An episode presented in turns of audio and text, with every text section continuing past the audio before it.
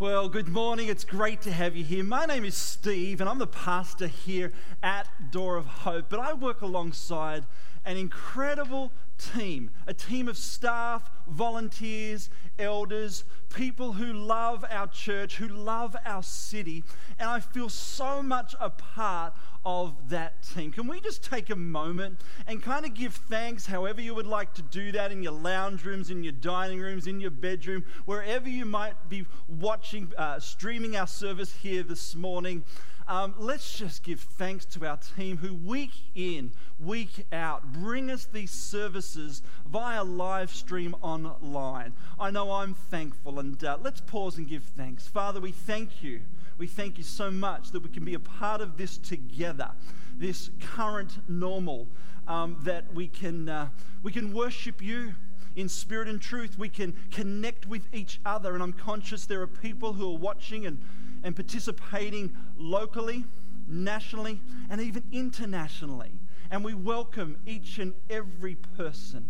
Father, the, the psalmist says that your love, your love is better than life. And we've been singing about that, that you are just better. And I pray, God, that we get a grasp of just how great and how good that our God is. And we thank you for our team who week in, week out serve so faithfully, so diligently. And we pray your blessing upon each one that you would fill their cups this day and always. We thank you for their fine service to us each and every week. We give you thanks in Jesus' name. Amen and amen. Well, as I said, my name's Steve, and uh, uh, I have the privilege of bringing the word to us here this morning, here at Door of Hope. And I'm going to do it in two parts this morning, just this first introduction to this first 10 minutes or so. Then we're going to go to communion, and I'll come back a little bit later on in the service. But we're starting this new series called People of the Fine Print, where we're taking a journey to uncover the lesser known, yet extraordinary people who beautifully and faithfully carry God's cause to the world. And of course, these are stories you will hear over this next six weeks of women and men whose lives fill the pages of Scripture, but you have to search beyond just the big names. Now, a month or so ago, we uh, were in a series called The Doubter's Guide to the Bible, where we focused on telling the big stories of the Bible. But now we're talking about the, the smaller and maybe even more obscure stories found within the larger stories of the Bible. And I hope that you're really looking forward to this the way that I certainly am. And of course, these are names that you may or may not be familiar with, but it's the impact of their lives in God's story that is both profound and powerful. And my prayer, well, our prayer as a team is that you will discover that God has a place for you in His story. So, to start the conversation of the character that I'd like to introduce you today, I'd like to uh, talk about home renovations. Who's in to renovating around their home? I'm not talking about the big kind of stuff, even though I'm sure some of you do that. What about the smallest kind of stuff or even the medium kind of stuff? However, we all like to watch those TV shows, don't we? You know those TV shows? House Rules, yeah? Uh, the Block, anyone a Block kind of fan? What about um, Flip or Flop? I think it's on Life, uh, Nine Life, or whatever it's called. Anyway, some of those kind of renovating shows. And by the way, I'm sure you'd agree that some of these TV shows are probably more uh, drama shows than renovation shows. But uh, I learn a lot about these particular. Shows. Oh, by the way, if you are connected to Netflix, a couple of recommendations from me. You have to watch Amazing Interiors. Amazing Interiors. They truly are amazing. And also Restaurant on the Edge. Restaurant on the Edge. What they do with renovations is quite extraordinary. And so, one thing I find that anytime I'm doing some kind of renovating around our home is this. Anyone know what this is? This is what you call gap filler, or it could come in a tube similar to this. This is a, these are gap fillers. And um, what you actually have to do with this is kind of squeeze it out into a gap between two surfaces. Now, it can get a little bit messy, right? It can get a little sticky. and it can become a little bit risky because it kind of goes everywhere if you aren't careful. And so let's go with this idea for a moment in regards to this gap filler. Because often in our lives, there's this, there's this gap between what is and what should be. As followers of Jesus, we constantly find ourselves standing in the middle of this gap. For the same reason as gap filler, in life it can be messy, it can be sticky, and sometimes it can be even risky. For example, it's, it's hard to stand in the gap of our families. What I mean by that is that maybe we need to stop talking about that particular family member when they're not in the same room as us. It's hard to stand in the gap of our friendships. And maybe that's what you consider fun, but it's not my kind of fun. It's hard to stand in the gap in our workplaces sometimes, in it, isn't it? To be truthful. I know that's what everyone is doing, but I don't play those kind of games. But here's what I'm discovering that God loves gap fillers, people who stand in the gap. Now, today's person of the fine print, of course, the series People of the Fine Print, I would say is the original gap filler. And I'm talking about Elijah. And as I like to call him, Elijah, no more gaps. So, who is Elijah? Let's talk about Elijah just for a moment. First of all, Elijah was a prophet. And by the way, prophets aren't fortune tellers. They're, they don't have these magical powers as such. They are ordinary people like you and me who stand in the gap for God. They speak on behalf of God um, constantly, who were reminding Israel of their calling to be a light to the nations, calling out things like idolatry and injustice, but also calling uh, God's people to fulfill or to full commitment, full commitment to Him. They were called to stand in the gap between human brokenness and also God's best for our lives. Now, this character of Elijah, his name appears in the Bible 99 times. Um, in 11 books of the Bible. However, Elijah did not write one book of the Bible, in the Bible. Now, he was one of two men in Scripture who went to heaven without dying. I wonder if you could name the other person who did the same thing as Elijah. Got a guess? His name was Enoch. You find the character of Enoch in the first few chapters of Genesis. But as soon as Enoch walks onto Scripture, he pretty much steps straight into heaven. Anyway, a little bit of homework for you this week in regards to Enoch. That's just a, a by the way kind of a free thing for you to consider. Anyway, back to Elijah, and like several of God's prophets, we know virtually nothing of his family, of his wife, of his father, or his ancestry. And so Elijah pops onto the pages of Scripture with no introduction pretty much at all.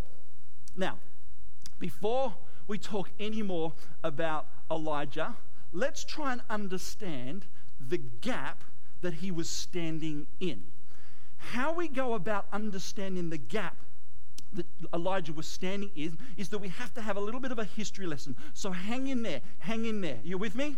Hang in there. Let's go to the book of Kings. Of course, it's one Kings and two Kings. Originally, it wasn't written like that, it was just the book of Kings. So let's go to the book of Kings because this is where we find the character Elijah. Here we go. The book of Kings tells the story of a long line of kings, believe it or not, uh, that came after David and how they run the nation of Israel right into the ground. And so we have this southern kingdom, Judah, and this northern kingdom, Israel. And I'm going to come back to that just in a moment, explain a little bit about that in a moment. But the story in Kings goes back and forth, back and forth, from north to south, tracing the fate of both of these kingdoms. Now, when Elijah was alive, the northern kingdom had experienced, wait for it, 19 consecutive evil kings, which spanned uh, around about 200 years. You think about that for a moment. 19 consecutive evil kings. And of course, today we have prime ministers, presidents, kings, queens, and things all across the globe. For 200 years, evil kings ruled the land. And of course, this means this was a dark time in history. This were, there were major scandals, there, were, there was idol worship, and God said, Enough. Enough. Now, what's interesting about this is that God did not raise up an army to take a stand against evil kings. Instead, he raised up one person to take a stand. And by the way, God may want to do this, uh, uh, something similar in your life. God may want to raise up one teenage boy or girl to take that stand in their class for purity. God may want to raise up one young business leader to take that stand of integrity. God may want to raise up that one person in politics to take that stand for what is right and what is true. You see, God often raises up one person to make a big difference. And so let's go back to the book of Kings just for a moment because the story about Israel's kings uh, continually falls short of God's expectation expectations. It tells the story of constant rebellion and the consequences of that rebellion. By the way, it's a pretty wild ride. Things get crazy pretty quick. And if you're going to read the book of Kings, 1 and 2 Kings, get ready for the ride of your life. Now, the book of Kings starts off pretty well. Solomon, we start with, who inherits the leadership from his father, King David, and he starts by building the temple. This is where heaven and earth meet, where the, where the people and God meet. But in the pursuit of this political power, King Solomon, what does he decide to do? He decides to marry a bunch of women from all the surrounding nations to improve his power. And these women, they bring their own rituals, they bring pr- practices and worship of other gods with them into this relationship. And what they bring into this becomes normal practice in Israel. And of course, this leads to greed, it leads to the lust for power.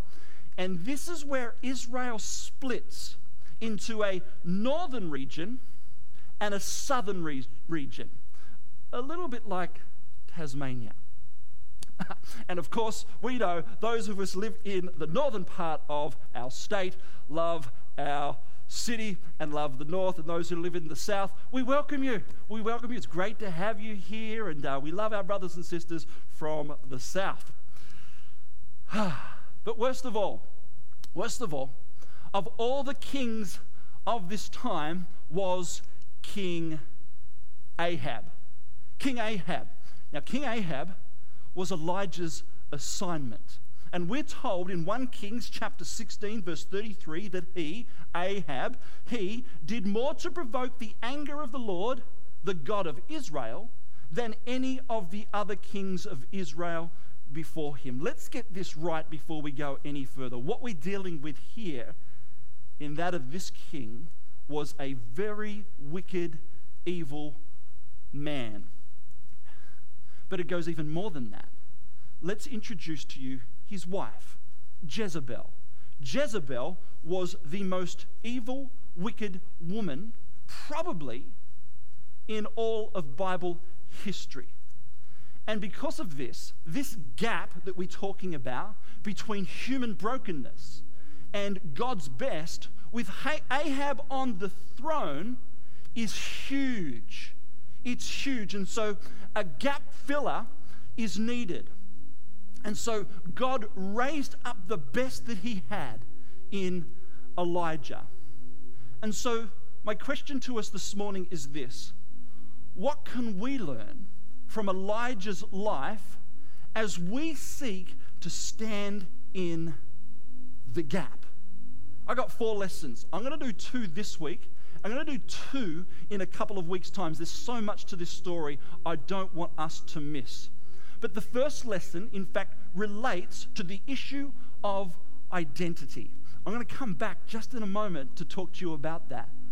But as we reflect on what I've just shared here this morning, the songs we've sung, we're going to cross now to Winnie, who's going to lead us in a time of communion here right now. Some of you may be sitting there thinking about this character of Elijah that we're talking about, thinking, is he really a person of the fine print? Well, it's up to you to determine that uh, whether he is or not. I guess, uh, can I just be honest for a moment? It's probably been around about two years where God's really been speaking to me about this character of Elijah. And the more I read of his journey, of his story, the more God I feel is revealing to me. And so, as we move forward with his character, uh, as I said today, and in a couple of weeks' time, I'm going to come back with part two of Elijah because there's so much to talk about.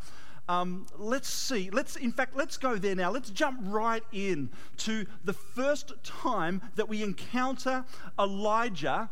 And let me set the scene. He's addressing King Ahab. You remember King Ahab? He was evil. This is, this is an evil king. He's an evil man. He's addressing King Ahab. Here we go. We find in 1 Kings chapter 17, verse 1. Now, Elijah, who was from Tishbe, everyone say Tishbe?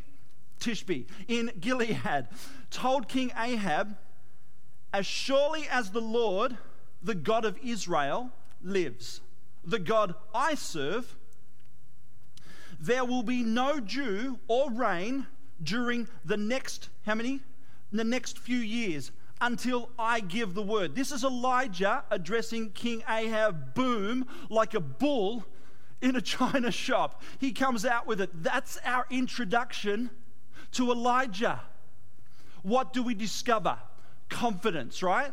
We discover he's bold. We discover he's courageous. And I wouldn't say ne- necessarily with that human confidence or arrogance, but it's that deep understanding of who he was in God. And he steps into that with that deep conviction of who God had called him to be. By the way, by the way, with this prophetic word to King Ahab, this was an economic shutdown.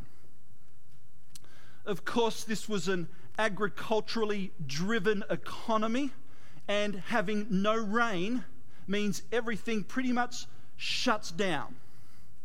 And of course, in our day, and some of what we've just recently experienced this last three months, but in our day, what this would mean for us would be no petrol, no money, no electricity, unemployment, starvation, life as you know it pretty much ended after this word to King Ahab. Pretty much, he turned the rain supply off like you and I turn our showers off. That was it. So, the first lesson that's coming from the life of Elijah is this that my identity in him, in God, means his authority in me. Let me say that again. My identity in God, in him, means his authority in me. Okay, let's talk about the name Elijah. His actual name um, was his testimony, and it actually means, My God is Jehovah. He knew who he was. And so his name points to who he belongs to and where his identity lies. And the people in Israel would have known what he was about and who he stood for simply by his name that my God is Jehovah. Let's go to the New Testament just for a moment. Paul writes to the church there, he says this And because we are his children, let's remind ourselves of who we are. God has sent the Spirit of his Son into our hearts, prompting us to call out, Abba, Father. Now you are no longer a slave, but God's own ch- child. And since you are his child, God has made you his heir my identity in him means his authority in me. Uh, by the way, can I just uh, maybe share this morning that if you aren't a, yet a follower of Jesus, this is what you are invited into. For those of us who are followers of Jesus, check this out. First of all, from Scripture, you've got to know that you are a child of God. That's our identity.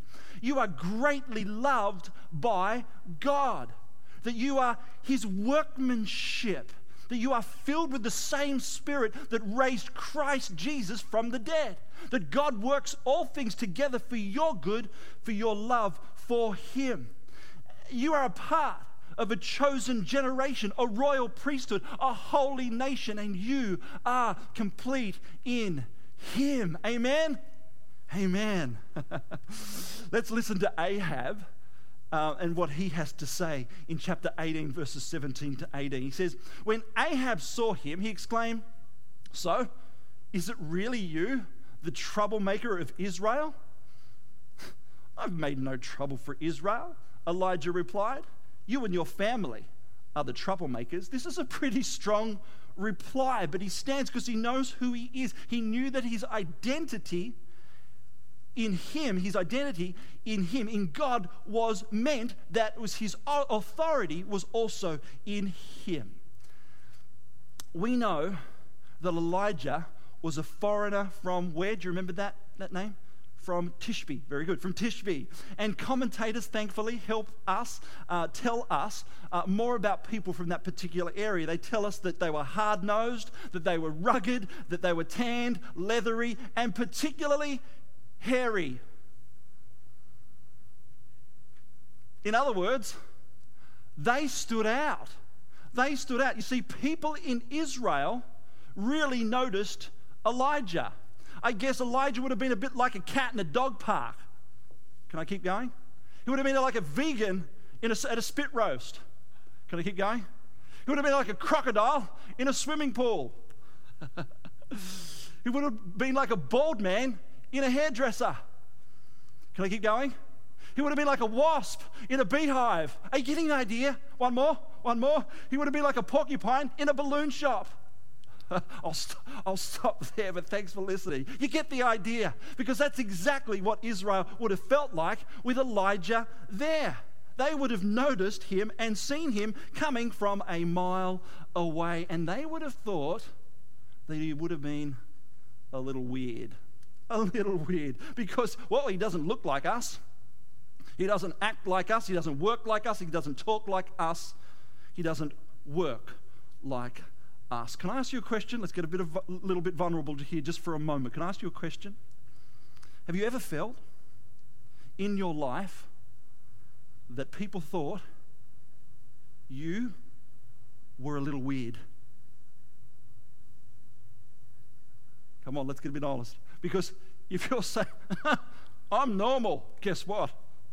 Anyway, the, the truth is, if you believe in an unseen God, if you believe in the virgin birth, if you believe in the supernatural, if you believe in the power of prayer, if you believe in miracles, to most people in our nation, guess what? You're a little weird.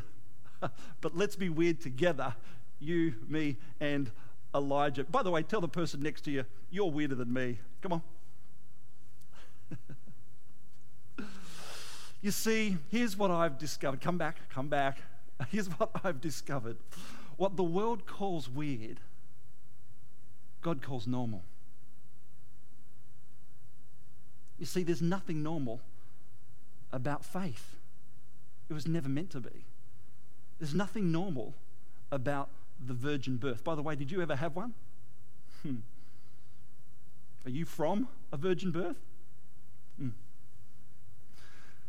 Anyway, let's go back to the story. Let's come, let's come back to the story because after three years of this drought, God tells Elijah to present himself to King Ahab and challenge the false prophets, the prophets of Baal, to prove who was the true God we pick the story up in 1 Kings chapter 18. It says this So Ahab, so Ahab summoned all the people of Israel and the prophets to Mount Carmel.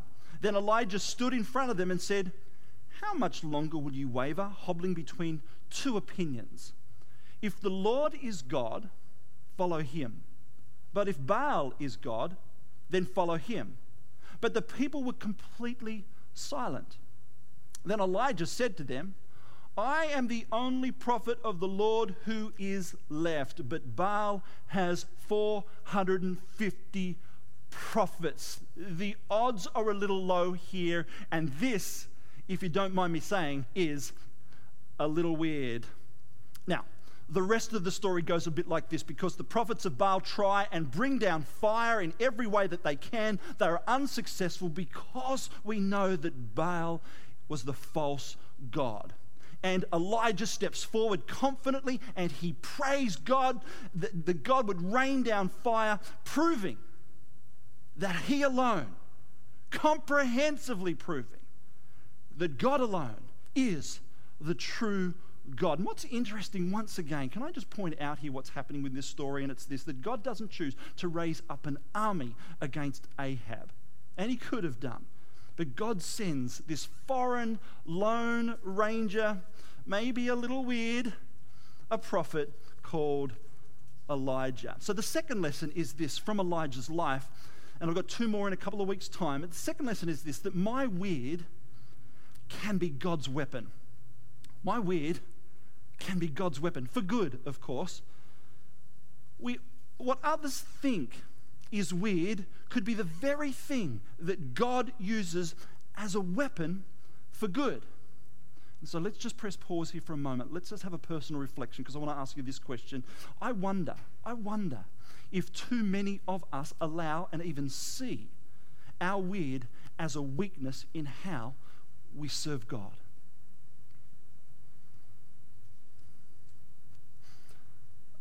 my relationship status, my financial status. God couldn't use me for sure. My family of origin, I've got so much baggage in my life. There's no way God can use me. My level of education, the list goes on, doesn't it? God can't use me because of those kind of things. What if, what if, what if we didn't disqualify ourselves and instead, and instead we see that my weird, can be God's weapon for good in this fragile and uncertain world. What if, like Elijah, we could declare that God, if you placed me here with 450 enemies, you must really want me here in this situation, in this environment, for such a time as this, in this workplace, in this school, in this church. You must really want me here. And so, God, please help me see that my weird can be a weapon for you, for good. And so, what's your weird? What's your weird? And is it time to embrace it? Is it, in fact, time to lean into it? Because the truth is this standing in the gap as we continue the journey with Elijah, we find comes with a level of pressure a level of pressure. If you're going to stand in the gap, standing up for what you believe, it will come with that emotional toll. And as we look at uh, Elijah's ongoing story, that's exactly what he experienced.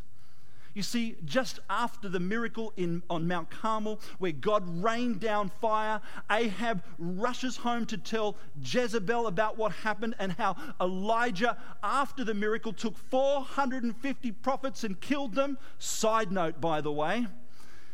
She becomes super angry. She sends a message to Elijah saying, I encourage you to read this story for yourself, by the way, that I'm going to make it my, this is Jezebel, over Elijah. I'm going to make it my life's mission to kill you. And when Elijah gets note of this, he starts to crumble. And in one of the most bizarre verses in the Bible, in 1 Kings chapter 19, verses 3 to 4, check this out. It says this Elijah was afraid.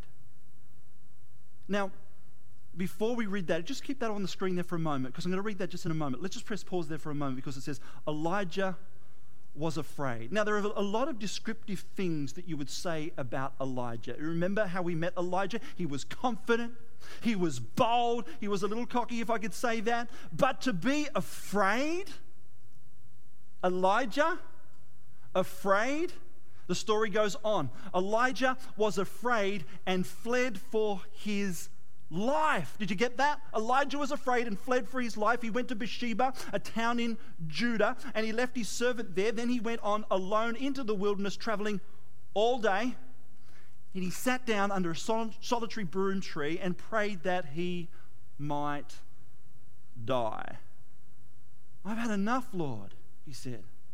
Take my life, for I am no better than my ancestors who have already died. Press pause there for a moment because what on earth happened to Elijah? Did Elijah somehow forget all those past blessings and faithfulness from a good, good God? Did Elijah all of a sudden forget the supernatural provision? Oh, and protection what came over Elijah to say that he was afraid, he fled, he fled for his life, I've had enough, and prayed that he might die.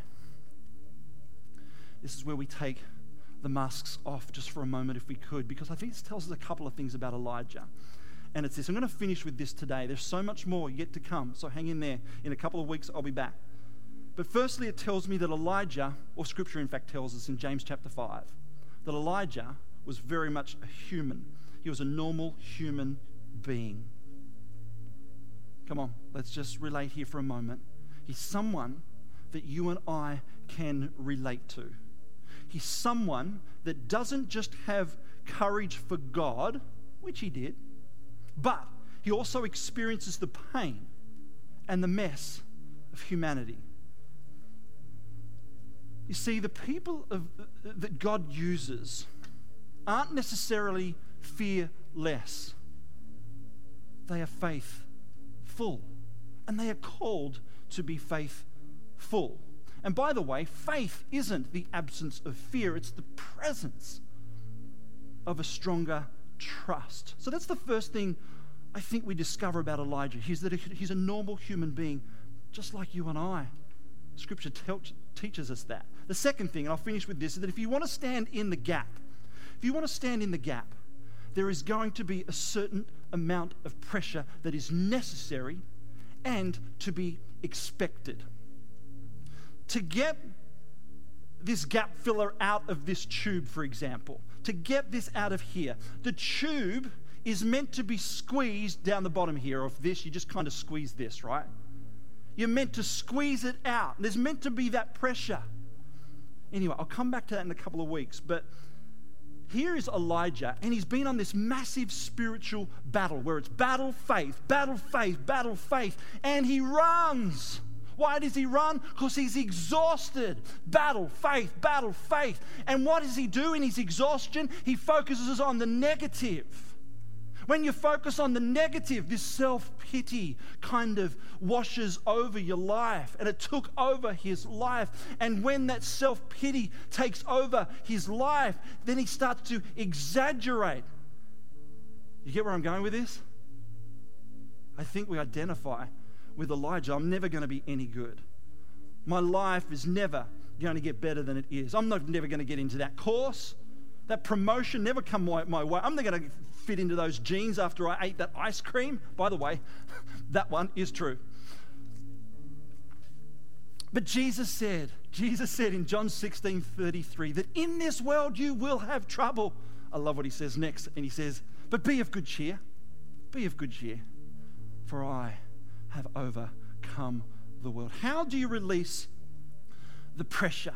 How do you release this pressure? And I think Elijah's story has so much to tell us. And so we're going to talk about that in a couple of weeks' time. How Elijah's story teaches us to release that pressure if you and I are willing to stand in the gap. Let me pray. Father, we thank you for the story of Elijah, a human just like us I thank you for the hope that it gives us today. Father, my prayer for each of us that you would help us be people who stand in the gap between human brokenness and your best. Continue to raise us up, we pray, Heavenly Father. Strengthen us to be a door of hope through Jesus Christ in this fragile and uncertain world. And may our weird be your weapon for good. And it's in Jesus' name. All God's people said,